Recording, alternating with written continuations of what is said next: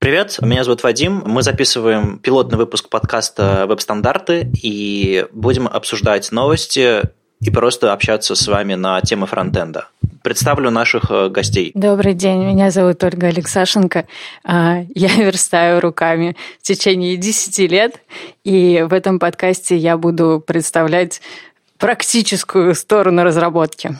А, привет, меня зовут э, Леша Симоненко. Я большей части времени общаюсь с сообществом и занимаюсь образованием в HTML Academy. Окей, okay, да. А я Вадим, э, я работаю на браузерной компании Opera, занимаюсь тоже образованием, организовываю конференции и прочее, прочее, прочее. Ну что, к тему? Давайте начнем с самого такого дежурного. У нас э, очередные, очередные вещи обновили версию. Э, мы, мы, мы обсуждали релиз когда готовились к передаче Chrome 48, и никто не смог вспомнить, что же там нового. Действительно, вот эта вот версия, версионность новая, которая появилась, не знаю, в Chrome, в Opera, в Firefox и во многих других, она, конечно, немножко до сих пор э, смущает людей. Все такие, ой, Firefox 44, я помню, десятка выходила. И что, и что там нового по сравнению с 43-м Firefox, еще что-то такое? Но, но знаешь, кстати, с другой стороны, я бы очень хотел, чтобы то же самое произошло со всеми браузерами. И, например, вот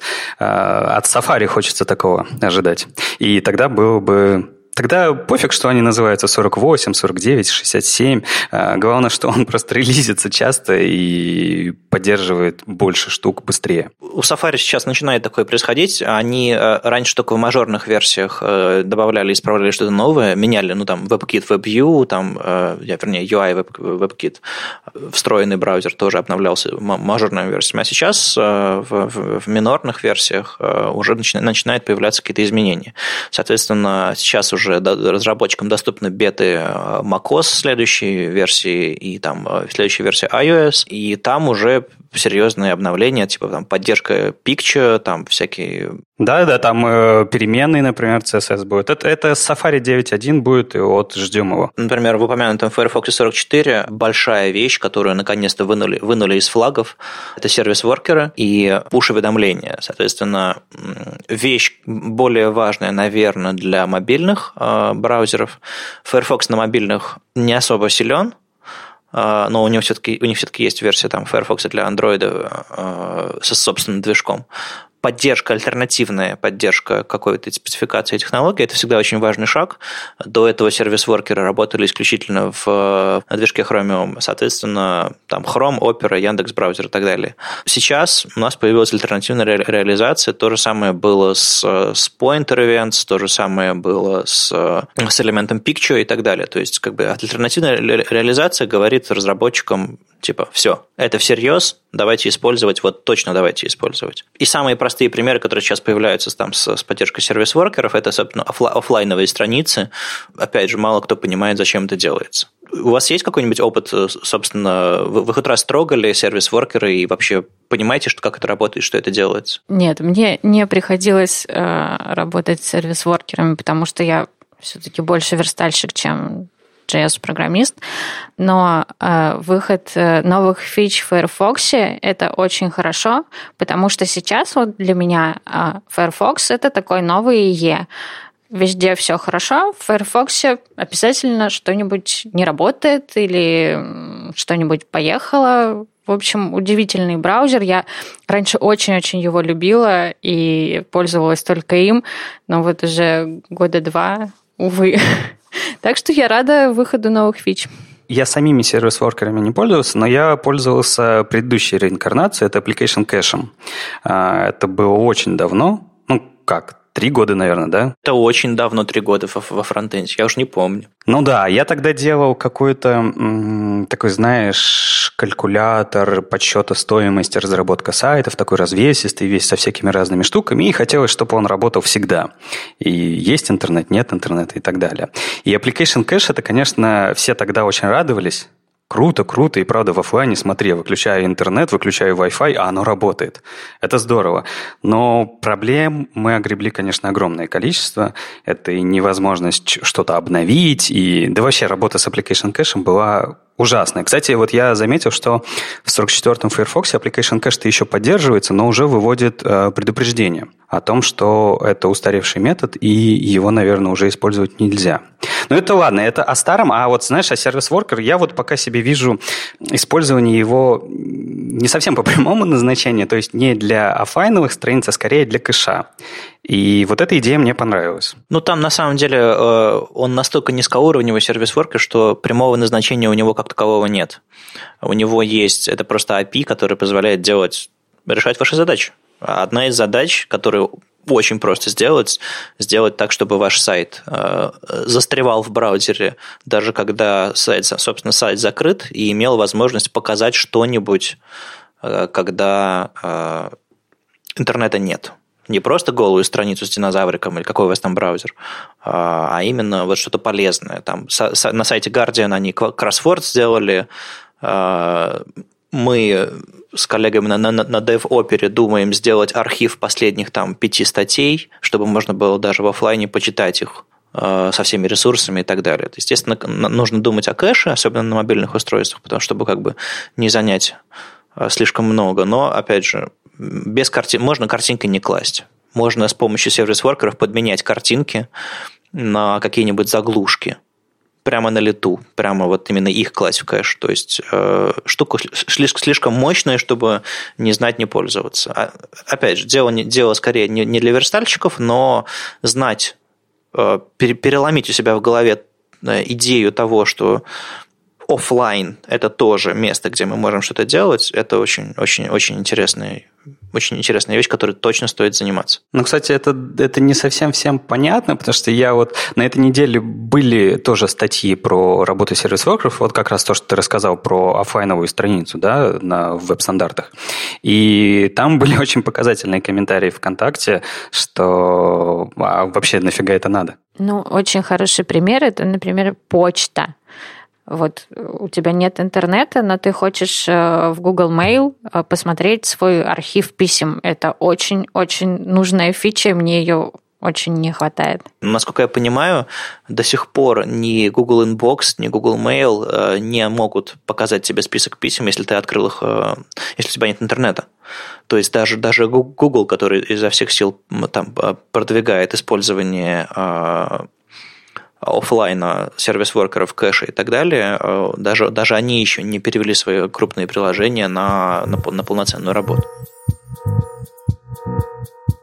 Ну что, я, кстати, на этой неделе еще, знаете, что вышло? Phantom.js. А, наконец-то разродился версией, а, какая она там, 2.1, да.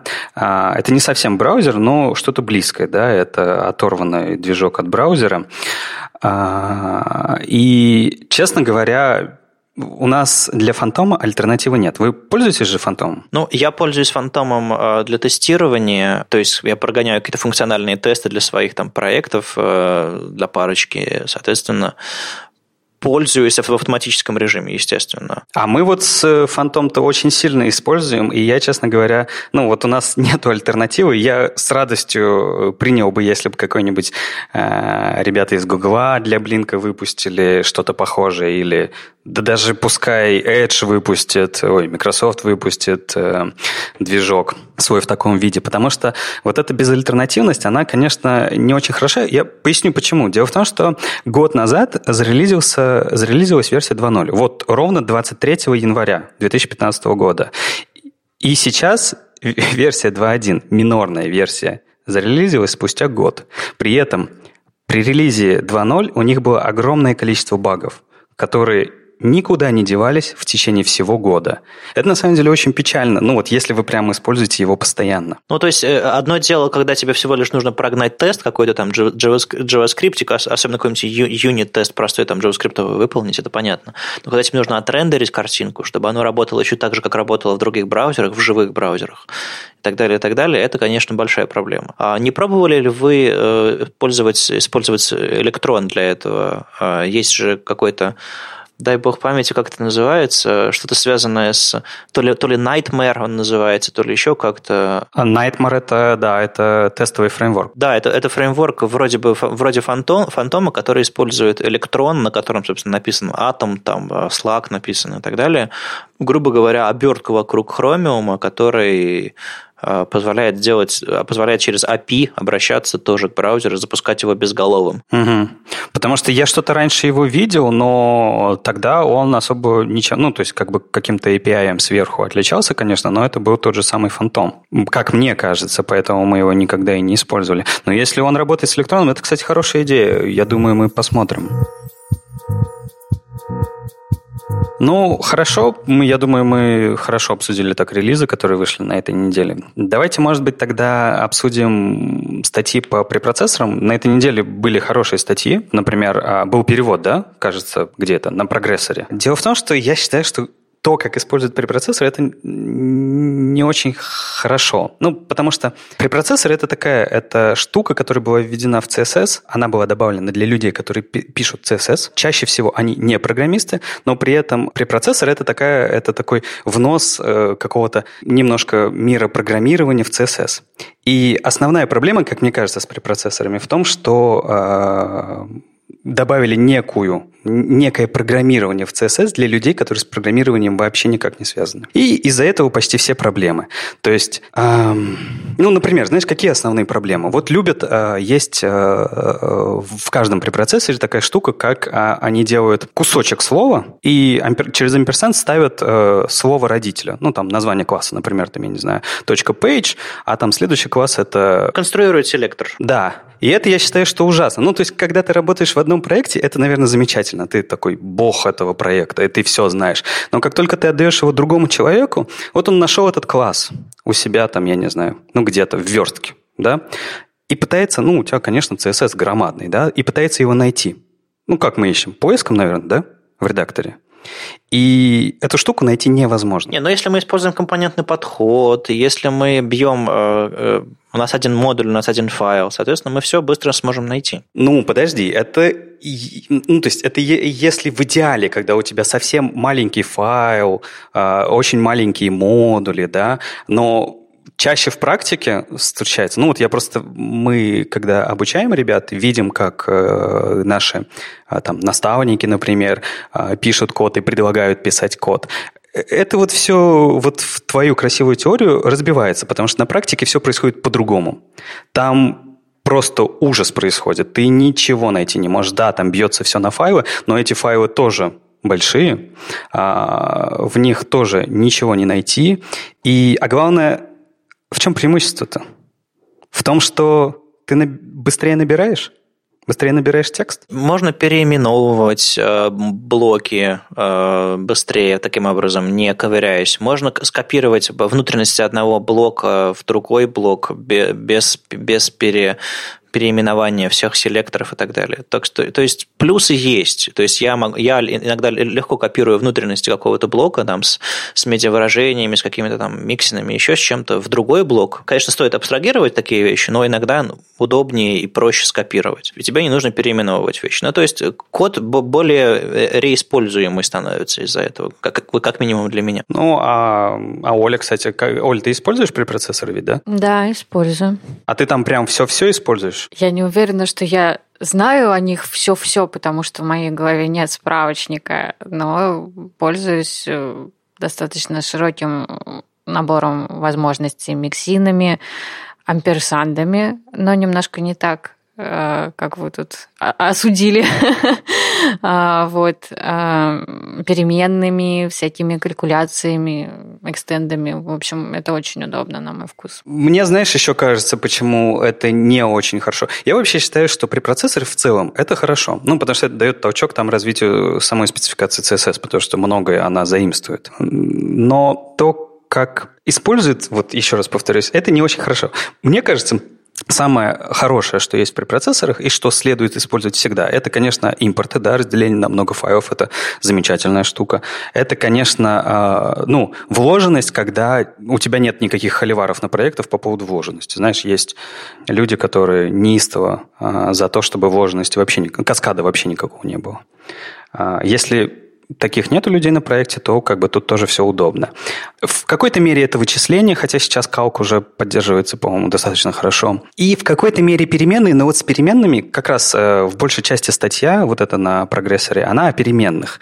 Я тут с автором немного не согласен, потому что автор выступает за то, чтобы у тебя все переменные были в одном файле. То есть, типа, такой глобальный файл со всеми переменными. Он, конечно, говорит, не надо создавать много переменных, там, делайте по уму, но э, это тоже не очень хороший подход, потому что это больше похоже не на переменные, ну, если мы берем там какие-то классические языки программирования, это не переменные, а константы.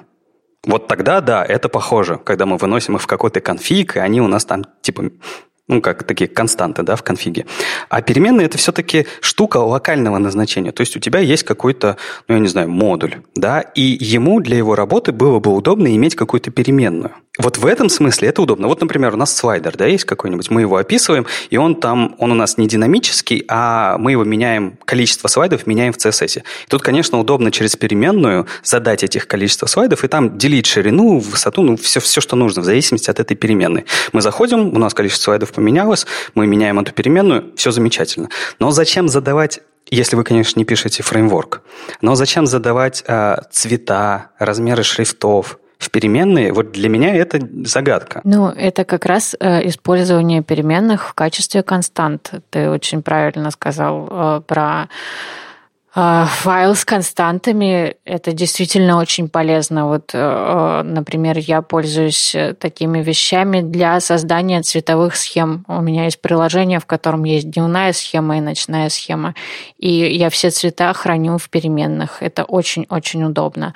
А также там хранятся всякие константы типа э, семейств шрифтов. Ну, удобно просто не прописывать огромную вот эту вот строчку 10 тысяч раз со всем перечислением шрифтов, шрифтов. Например, тебе тут нужен sans, тебе тут нужен serif, serif caption. Удобно пользоваться глобальными переменными. То же самое про line height и ну, в общем, не знаю, по-моему, это очень удобно. Ну, лично, лично у меня тоже э, на всех проектах, которые я делаю, у меня есть файл defaults, SCSS в моем случае, а, где я храню базовые вещи, э, включая маленькие функции, которые там я использую, всякие миксины. А, но он обычно там, не знаю, не больше сотни строк, включая комментарии и прочее, прочее. Я думаю, твой праведный гнев скорее относится к, к, тому, к тому, что это действительно константы, а не переменные, как, как таковые. Так что, наверное, стоит... А, не думаю, что на уровне языка или препроцессоров стоит разделять прям константы от переменных, но поговорить с разработчиком и понять разработчикам, что и такие вещи стоит разделять, да, пожалуй, пожалуй, стоит. Потому что есть пример совершенно из другой, из другой э, области. Я свой gulp файл в какой-то момент начал разделять на отдельные, на отдельные вещи, складывать в папочку там таски и так далее. И в какой-то момент я понял, что и в, в руководстве, которое э, помогало мне это делать, было написано, что выносите все э, пути эти в конфиг, JS и, и используйте пути. И я, конечно, все, как, как молодец, пошел по инструкции, все вынес в конфиг, и я понял, что некоторые вещи у меня упомянуты в конфиге и использованы один раз. То есть такая переменная, которая используется один раз, это не переменная, как мы, мы все знаем. Это так, ну, на будущее скорее. Поэтому я, я настолько законфигал весь свой галп, разбитый по файлам, что мне стало неудобно в нем ориентироваться. Такой же, такой же ерунды можно наделать э, в, своих, в своем CSS. Так что да. Ну да, тут хочется какой-то, знаешь, э, видимости всего. То есть все-таки с, этим, с, этим, с этой штукой должны работать а не для кого-то она должна быть удобной. А чтобы с ней работать, все должны быть в контексте. Но если человек приходит в проект, это очень тяжело. Ну, смотрите, здесь есть э, плюс еще и в том, что подобные возможности э, условного языка, да, они приучают людей к абстрагированию. Для верстальщиков это очень важно, как переход к модульности, переход к абстрагированию каких-то вещей. Это все очень сильно облегчает код, и это полезно. Знаешь, я, я вот не уверен в этом, потому что, мне кажется, с препроцессорами и вот э, с любовью всех перетаскивать в конкретные простые проекты подходов написания фреймворков, это все слишком добавляет большую абстракцию в конкретный проект. Вот в конкретном проекте у тебя должен быть минимум абстракции. Он же конкретный. Вот он же, вот у тебя дизайн, и он должен быть таким. Это ж, ты же не фреймворк пишешь. В моем понимании, если он конкретный, то вот вся эта абстракция, она нафиг никому не нужна. Это скорее ты просто взял... Почему так происходит? Да потому что ни у кого нет в голове мысли о том, как правильно. Где посмотреть, как правильно? Давайте возьмем Bootstrap или там, я не знаю, еще Foundation или еще какой-нибудь фреймворк и посмотрим. Но у них-то задача абсолютно другая. Давайте тогда еще буквально последнюю вещь про препроцессоры и прочее, просто чтобы сделать этот выпуск моднее. Кто-нибудь PostCSS использует у себя в продакшене э, как таковой? Да, мы пользуемся PostCSS, и это все мы заговорили, к слову, о статье Extending SAS with PostCSS. Здесь у нас автор а, как раз ему, видимо, задавали много раз вопрос, зачем он использует одновременно и SAS и PostCSS, и почему это надо, потому что это все дублирует якобы друг друга. Но нет. У PostCSS есть прекрасное свойство, прекрасные модули которые могут уже а, ваш готовый код еще, сделать еще лучше. Например, а, инлайнеры, всякие минификаторы, конечно, автопрефиксер, если кто-то еще не вынес а, автопрефиксер в модуль PostCSS, это уже очень пора сделать. Всякая SVG-оптимизация, в общем, очень-очень полезная вещь, и в этой статье, в частности, есть много ссылок, как можно улучшить свою разработку на SAS и SCSS э, при помощи PostCSS. Мой личный опыт показывает, что как бы э, автопрефиксер типа must-have, они заставили меня перейти на, на PostCSS плагины, Привет, Андрей. Вместо того, чтобы использовать Gulp или Grant плагины с автопрефиксером непосредственно, но это, ладно, имеют право, видимо. Но вот из такого, из полезного, мне больше всего нравятся SVG-инлайнеры, которые знают, как нужно вставить SVG в виде прямо, прямо в, в исходник, вернее, прямо, прямо в CSS-файл, э, не конвертируя в base64, а вот экранировав всякие кавычечки, там, угловые скобки и так далее, чтобы один файл подгрузился, и вся, весь SVG у тебя на месте, а не по запросу на каждый. То есть вот, вот э, один из самых полезных плагинов, которые как бы существуют лично для меня. Я тут вам опять, наверное, буду ортогонален, но э, вот у нас сейчас э, последнее время новые страницы, которые появляются в Академии, они верстаются полностью на PostCSS. То есть там вообще нет никакого препроцессора. Это, наверное, погреет душу Андрею. А, но вот нам это понравилось, и мы вообще не чувствуем себя никак обделенным препроцессором, потому что все необходимое, то, что мы хотим, оно есть. А ты можешь перечислить э, фичи, которые вы используете, э, те необходимые фичи, которые вы используете э, из препроцессоров, которые, которые вы набрали с помощью PostCSS плагинов? Ну, мы используем переменные. Конечно, частично. То есть вот такие с долларом, да? А нет. Знаешь, когда я ставил эту задачу, вообще моя любовь э, в, в этих всех технологиях в том, что я хочу, чтобы было все в итоге по спецификации.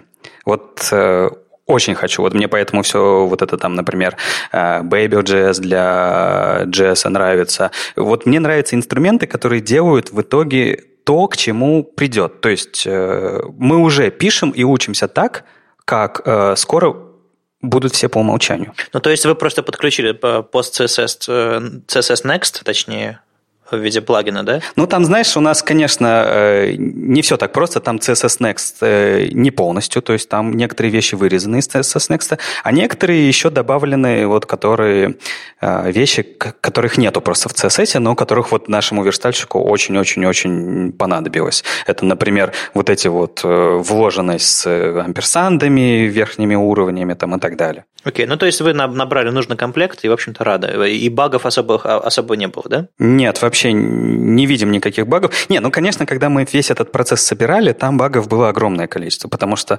э, в процессе есть некая, знаешь, дурацкая штука, что там нужен определенный порядок всех плагинов, причем и, э, иначе они будут как-то криво работать или не работать. Там нужно, э, если вы используете какой-то набор плагинов типа CSS Next и так далее. Но используйте не только его, а еще ряд плагинов, которые нужно, знаешь, воткнуть где-то в середину. Вот это тоже рождает проблемы, и приходится там из CSS Next выключать какие-то плагины, брать их отдельно кусками, подключать перед. Ну, в общем, э, конечно, э, вот настроить себе э, окружение для работы пост CSS – это то еще дело. Но это вполне возможно, и мы это сделали, ну, наверное, закончили вот это вот конфигурирование полгода назад, и с тех пор вообще эту штуку не трогаем, и она нас полностью устраивает. Ну, то есть после того, как намучились, мучиться перестали. Да, ну, как-то так, да. Я предлагаю перейти к, к техникам. К, у нас есть несколько статей на тему э, там, шриф, шрифтов SVG, э, э, там, и элемента Picture и прочее, обсудить, что нового, интересного, какие техники предлагают. Вот я слышал, Оля, тебе понравилась статья про минимально необходимые шрифты Зака Лизермана. Да, это довольно интересная и полезная статья. Во-первых, он описывает все четыре основных способа подключения веб-шрифтов с их а, недостатками. А мы лично сейчас используем на своем главном проекте а, второй способ – это встраивание шрифтов с помощью DataUri и подгрузки таблицы стиля асинхронно. Но у него есть такой минус. Эта техника засовывает шрифты в local storage и, соответственно, проверяет, нет ли шрифтов ну, браузер уже потом проверяет, нет ли шрифтов в local storage. И если вдруг вам в local storage попал какой-то побитый шрифт, э, вызывает много, в общем, проблем у конечного пользователя. Собственно, способ, который описан в этой статье, он предполагает э, уменьшение файла э, шрифта.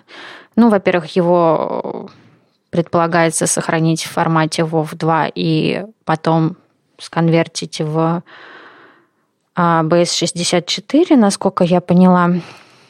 В общем, э, суть этого метода в том, чтобы э, взять из э, нужного шрифта самые используемые глифы и на первом этапе загрузить только их, чтобы страница показалась как можно быстрее при э, минимальной загрузке, а потом уже в процессе догрузить все остальное. Все равно шрифт мелькнет при этом, но уже типа будет покрасивше все. Ну, наверное, стоит сказать о других способах, потому что их всего было пять. Ты сказала про второй и самый последний, пятый. Первый способ – это ничего не делать, это когда мы просто используем директиву FontFace и ждем милости от браузера, чтобы он все сам сделал. И это считается по мнению автора, считается антипаттерном уже, то есть э, это, наверное, из всех возможных способов самый худший способ. Третий способ – это когда мы э, работаем с динамическим классом, то есть у нас изначально шрифт в CSS не используется. Мы подгружаем с помощью какой-нибудь э, JS API для подгрузки шрифта или там встроенного в браузер или отдельной библиотекой, подгружаем этот шрифт, и только когда мы уверены, что он подгрузился, мы добавляем класс к боди, который добавляет этот шрифт CSS. И четвертый, четвертый принцип – это когда мы вот эту же технику делим просто на несколько маленьких шрифтов. То есть в, э, в предыдущей технике мы грузили все семейство шрифтов, то есть и жирный, и там а, наклонный и так далее шрифт. А вот в четвертой технике нам предлагают разделить шрифты на каждый кусочек и то есть, загружать отдельно каждый, а, каждое начертание а, с помощью, с JS и добавлять соответствующий класс для боди. Ну вот как по-вашему, Вадим, тебе какой способ нравится? Ну, я делал э, в конце года прошлого редизайн в VSD Web Standards Days конференции, и там я использовал следующий подход. Я прямое начертание инлайнил в основной CSS. Там э, используется, по-моему, робот-шрифт. Там там, естественно, латиница и кириллица, но получается не так тяжело. В формате WoW, не WoW 2, потому что WoW 2 менее совместимый, а в формате WoW. Все равно как бы получился там, по-моему, порядка 60 килобайтов, но это зато в одном файле все проскакивает. Это прямое начертание инлайница, а остальные начертания в голове на странице подгружаются уже асинхронно, тоже в виде CSS-файлов. Подобный способ, он как бы не является в чистом виде ни одним из описанных, и, наверное, бы стоило добавить в это дело еще local storage и прочее, прочее, прочее, но вот, вот подобный способ самый простой, типа прямое начертание, а потом асинхронно все остальные, по-моему, лучше всего подходит, ну, скажем так, для такой э, базовой оптимизации подгрузки шрифтов. Если спросить меня, как мы использовали шрифт, то мы делали примерно то же самое, что делала Оля у себя на проекте. Мы запихивали CSS-файл B64 шрифт, и этот CSS-файл подгружали JS асинхронно, и когда он подгружался, кидали его в local storage. Но, честно вам скажу, это не очень хороший способ, потому что, ну, даже доходит до такого простых вещей, что local storage, ну, если у вас нормальный шрифт с нормальным количеством килобайт, у вас просто local storage может зависнуть и крашнуть ваш браузер. Легко. Он просто не может открыть такое количество текста. Не знаю почему. Вот даже сегодня я ставил Firefox 44, который новый, пытался открыть его, та же самая история, все падает. Техника хорошая, быстро работающая, но вот за счет того, что э, идет работа с local storage, это не очень прикольно. Ну и плюс нужно помнить, что такое количество э, информации в local storage, когда вы ее в следующий раз достаете из local storage, она очень сильно, во-первых, на мобильных потребляет э, вашу батарейку, а во-вторых, э, очень сильно задерживает ваш процессор. Поэтому это, это не самая хорошая техника. И вот сейчас, вот буквально на прошлой неделе, да, мы переделали все на вот этот способ с подгрузкой шрифта через JS API. То есть э, у, нас там этот фонд Face on Load. Хотелось бы использовать встроенный в браузер API, но там поддержка не очень хорошая. Мы сейчас подгружаем шрифты через JS, причем каждое начертание отдельным потоком, что позволяет браузеру, там, например, в 4 потока их грузить одновременно. А вы кодируете файл шрифта во что-нибудь или он как, как есть? Не, шрифт лежит как есть. Это WoW и WoW 2 форматы. В CSS из боди выносится этот шрифт. У нас Мюллер используется, он выносится там, а Arial только. И и в классе там точка .muller, который будет на боди, меняется font family. И когда мы в JS подгружаем все начертания, ну там промисом, да, все четыре начертания к нам приходят, мы просто добавляем этот класс. Ну а дальше есть и хитрая техника, это когда мы первый раз их загрузили, мы кидаем э, в Session Storage какую-нибудь переменную, что шрифты были первый раз загружены у пользователя, и второй раз, когда он заходит, мы уже вообще ничего не трогаем, мы смотрим, что эта переменная у нас есть, значит браузер эти шрифты трогал, значит, если ваш сервер правильно настроен, они закэшированы браузером, и мы просто в этот момент добавляем класс к боди, и все происходит очень быстро. Возвращаясь немножко к, к первой технике, которую, которую Зак называет антипаттерном, что не стоит сейчас браузеру просто отдавать шрифт с помощью фонтфейса, вообще все шрифты, которые у вас есть на проекте, чтобы он их кэшировал и так далее. На мой взгляд, так должно быть подключаете, оно работает. Так должны работать все технологии в браузерах. А то, что мы сейчас делаем, мы сейчас пытаемся это э, сделать, станцевать с бубном, чтобы оно заработало лучше.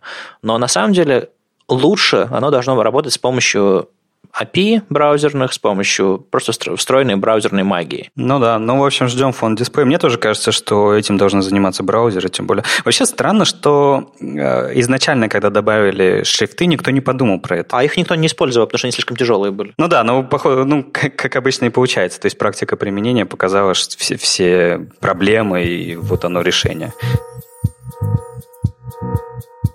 Ну и, и немножечко еще про хаки. У нас все еще нет нормальной системы, пожалуй, использования иконок в браузерах. Мы все еще пытаемся выяснить нормальный способ. Мне кажется, до сих пор куча, куча людей сидит на иконочных шрифтах. Какой у вас опыт в этом смысле? Иконочными шрифтами мы почти сразу перестали пользоваться, как только, ну вот именно, знаешь, старыми, старым способом, да. Почти сразу же, как только поняли все его проблемы, то, что не загружается, загружается криво, опера мини их вообще вырезает и все остальное с этим связанное. Вот. И, по сути, у нас... Я бы на самом деле считал, что у нас всего две техники. Это спрайт с растовыми изображениями и спрайт с SVG изображениями. И вот спрайт с SVG изображениями – это, по-моему, вот то, что нужно, самое лучшее. Единственное, у нас, так же, как и со шрифтами, огромная проблема, а, как их правильно использовать, потому что браузеры до сих пор не дают возможность использовать символьный а, файл, SVG а, отдельным файлом. А, Оля, а вы как используете? А, у нас на самом деле тоже есть э, растровые спрайты, которые склеиваются при помощи галптаска.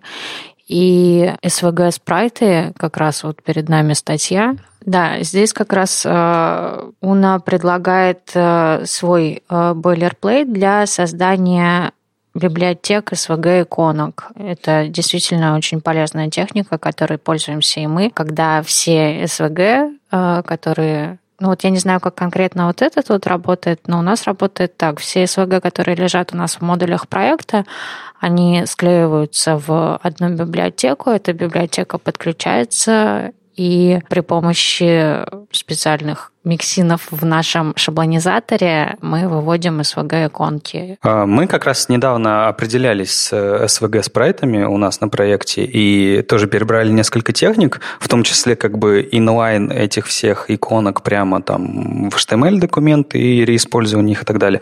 Но в итоге, э, я, знаешь, вот опять же говорю, что у меня любимая штука – это как бы использовать то, что как задумано, как должно быть, просто еще не реализовано в браузерах. Понятно, мы не говорим сейчас про сборку. Это сборкой занимаются какие-то там автоматизаторы, да?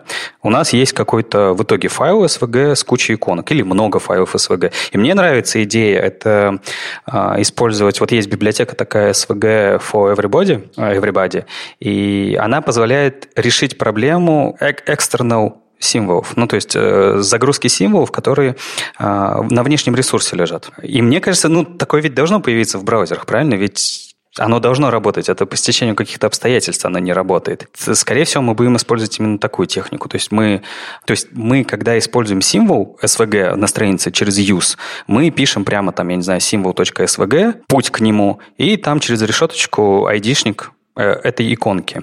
И вот такой способ, мне кажется, наиболее правильным там, во временном периоде. Не, ну самый правильный способ, на мой взгляд, это когда ты для того, чтобы вставить иконку на страницу, HTML не трогаешь вообще. И ты делаешь что? Ты uh, background image uh, svg-шную иконку задаешь, а когда пишешь путь к картинке, ты пишешь, не знаю, типа icon.svg, решетка и айдишник символа. Вот это называется фрагмент identifiers, и это пока не поддерживается практически нигде. По-моему, в Firefox оно сейчас поддерживается, если не ошибаюсь. А, это есть спецификация очень давно, но как бы браузеры не торопятся почему-то. Я, я слежу за багами в, в разных трекерах, но как бы ничего, движения особо нет. Давайте перейдем к вопросу SRC-сетов. И у нас тут следующая ссылка это Responsive Image Breakpoints Generator. Да, я, я делал доклад про элемент Picture, сколько верстальщиков нужно, чтобы вставить картинку. Доклад у меня строился по схеме... Сейчас я вам расскажу про самый простой способ использования элемента Picture. Там вообще элемент Picture даже не нужен. А к концу я показывал э, слайд, э, на котором использованы все способы подключения, учитывающие другие разные форматы вставки, разные форматы картинок. И получалась огроменная, огроменная, огроменная батарея э, внутри элемента Picture с фалбеком на image и с кучей всяких SRC-сетов, медиа и прочее, прочее, прочее. И выглядело это устрашающе, и многих, скорее всего, отпугнуло. А сейчас э, ребята, они создали генератор брейкпоинтов самой сложной части адаптивных картинок, то, что нужно руками сообразительно написать. То есть вы просто загружаете свою картинку, вы указываете э, бюджет, который вас нужен, сколько там вы килобайтов хотите, какие вам размеры нужны, и оно все для вас генерирует разметку. В общем, есть большая надежда на то, что этот генератор поможет вам начать использовать Picture а, или хотя бы попробовать, как оно работает, потому что есть некоторая проблема со спецификацией в том, что она позволяет легко стартовать для, для, для простых вещей, подгрузить ретиновую картинку, допустим. Но как только вам нужно э, делать какое-то кадрирование, вы сразу начинаете закапываться. Оля, э, ваши все сайты, которые вы делаете, они уже работают на HTTPS? Те, которые связаны с финансами, да, они работают на HTTPS. Мне кажется, что вот э, вообще использование HTTPS это, конечно, очень важная штука, и по большому счету она должна быть везде. И нас э, в последнее время к ней очень толкают. Э, те же самые э, многие API, те же самые сервис-воркеры э, начинают в браузерах работать только по HTTPS. То есть не будет работать по HTTP. Я ведь прав, Вадим? Да, это, собственно, одна из главных проблем. Но давай сейчас мы сыграем в такую пантомиму. Я прикинусь э, человеком, который задал вопрос нам ВКонтакте. Скажи, Алексей, а зачем мне HTTPS, если у меня просто статическая страница, на которой я не, от, не принимаю никакие данные от пользователя, не отправляю ничего, там нет никаких денег, ничего, просто статическая HTML-страница. Зачем мне HTTPS, зачем мне платить за сертификат, зачем мне мучиться с настройкой сервера, если у меня там просто вот? Ну, это, это и правда очень такой сложный вопрос, потому что, возможно, ему-то и не нужно, если он вообще ничего не хочет с ней делать, и, может быть, даже и не хочет, чтобы на нее заходили. Но HTTPS – это точно важная штука, а, не только для тебя, как владельца сайта, но и для пользователей, которые туда заходят. Сейчас очень много а, каких-то, знаешь, таких мифов, полумифов э, рассказывается людям о том, что интернет – это опасно, вообще ваши данные могут украсть на каждом сайте, и просто доверие у пользователей, оно такое э, начинает подрываться. И, и браузеры для этого делают. Они выводят вам всякие красивые зелененькие иконочки у сайта, что это сайт безопасный. А, в общем, все с друг другом начинают заигрывать, и это заигрывание приводит к тому, что HTTPS вроде как начинает выглядеть более выгодно. Другая проблема, что правильно говорят, что за это же деньги надо платить. Сертификат стоит, стоит не маленьких денег, причем надо каждый год платить, а, нужны какие-то там знания, чтобы это все настроить. А, обычному верстальщику, конечно, этого всего не хочется. Но вот а, у нас же совсем недавно появилась а, инициатива Mozilla, да, кажется, Let's Encrypt? Ну, точнее, не, не, инициатива не Mozilla, не Mozilla как таковой, э, просто собрались люди, которые, э, ну, в частности, Mozilla, которые э, решили помочь главной проблеме сертификатов, что это обычно очень дорого и очень муторно. Соответственно, они э, Let's Encrypt запустили простые установщики предложили простые установщики для различных конфигураций, там Apache Nginx и так далее, которые позволяют вам легко поднять сертификат, ничего за него не платить, продлять его раз там в 90 дней, иметь HTTPS у себя легко и просто. И главное, они э, принимают спонсорскую поддержку для того, чтобы поддерживать технические инфраструктуры, потому что все-таки кто-то за это, за это кто должен в итоге платить. Поэтому э, в какой-то момент э, проблема с, с тем, что сертификаты дорогие и сложные, решится. Просто мы сейчас на первом этапе. Вот в последнем хроме, в бете, который сейчас, геолокация работает только через HTTPS. Есть две, две вещи. То, что разработчиков стали в эту сторону толкать. Один из кнутов, скорее, чем пряников э, в этом смысле – это запрещение API, которые могут передавать какие-то данные. Соответственно, Get User Media, Geolocation API, Service Worker, более серьезные API и так далее, и так далее. Все они, э, часть из них появилась до того, как началась эта масштабная кампания по внедрению HTTPS, и все они работали раньше без проблем по HTTP. Сейчас они в браузерах начинают уводиться под HTTPS, и браузер будет требовать от вас безопасного соединения вашего домена для того, чтобы эти API заработали. А, они, естественно, будут работать локально, на локалхосте, но э, и вам не нужно поднимать сертификаты для этого. Но для, для живых сайтов это нужно будет делать. Поэтому, если вы встраиваете на свой сайт э, карту, в которой можно нажать на кнопочку и спросить, а где я, какой-нибудь Яндекс карту или там Google Maps, и для этого используется geolocation IP, вам нужен HTTPS домен. А есть еще второй способ, в котором толкают внедрение HTTPS более широкое, через пользователей. Потому что если раньше было два состояния, страницы безопасная, если она подписана каким-то сертификатом и идет по HTTPS. Были нормальные страницы, они просто открывались в, браузере. Была адресная строка, э, был там, не знаю, значочек HTTP, и все.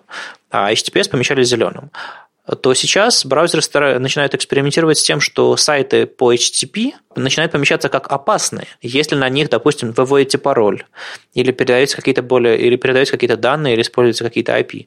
То есть браузеры от умолчания, что все сайты безопасные, переходят к тому, что все сайты опасные, если они не на HTTPS. И в какой-то момент браузер, открыв ваш сайт, над которым вы работаете, может сказать, что он опасен. Он не только в выдаче в Гугле будет там ниже или будет каким-то образом помечаться, он еще в самом браузере покажет вам не, не, не просто серенький замочек, не, не, и уж понятно, не зелененький, он покажет вам замочек с крестиком, и пользователь, посмотрев на него, скажет, ой, это плохой сайт, там мои данные передаются э, в открытом виде, и их можно легко перехватить. Так что э, это не просто все игрушки, типа хотите переходить, хотите нет. В какой-то момент э, это все может больно ущипнуть вас.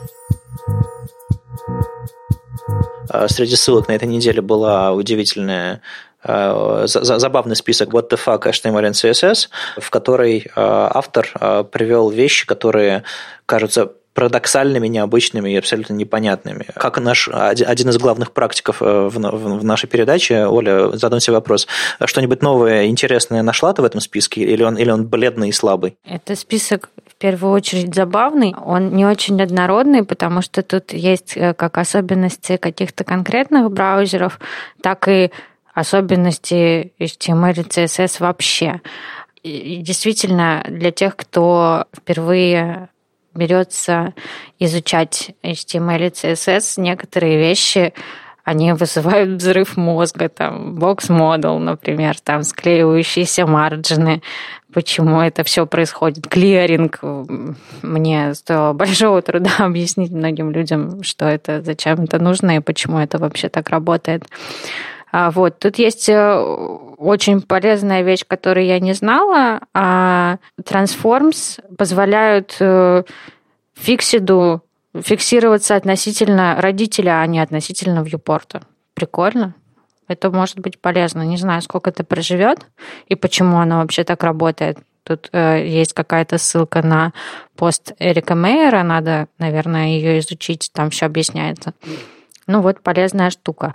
А вообще, на самом деле, мне кажется, эту статью надо прокомментировать э, Лёше, потому что э, обучение, новички, э, странные вещи, HTML и CSS, я думаю, что это его область.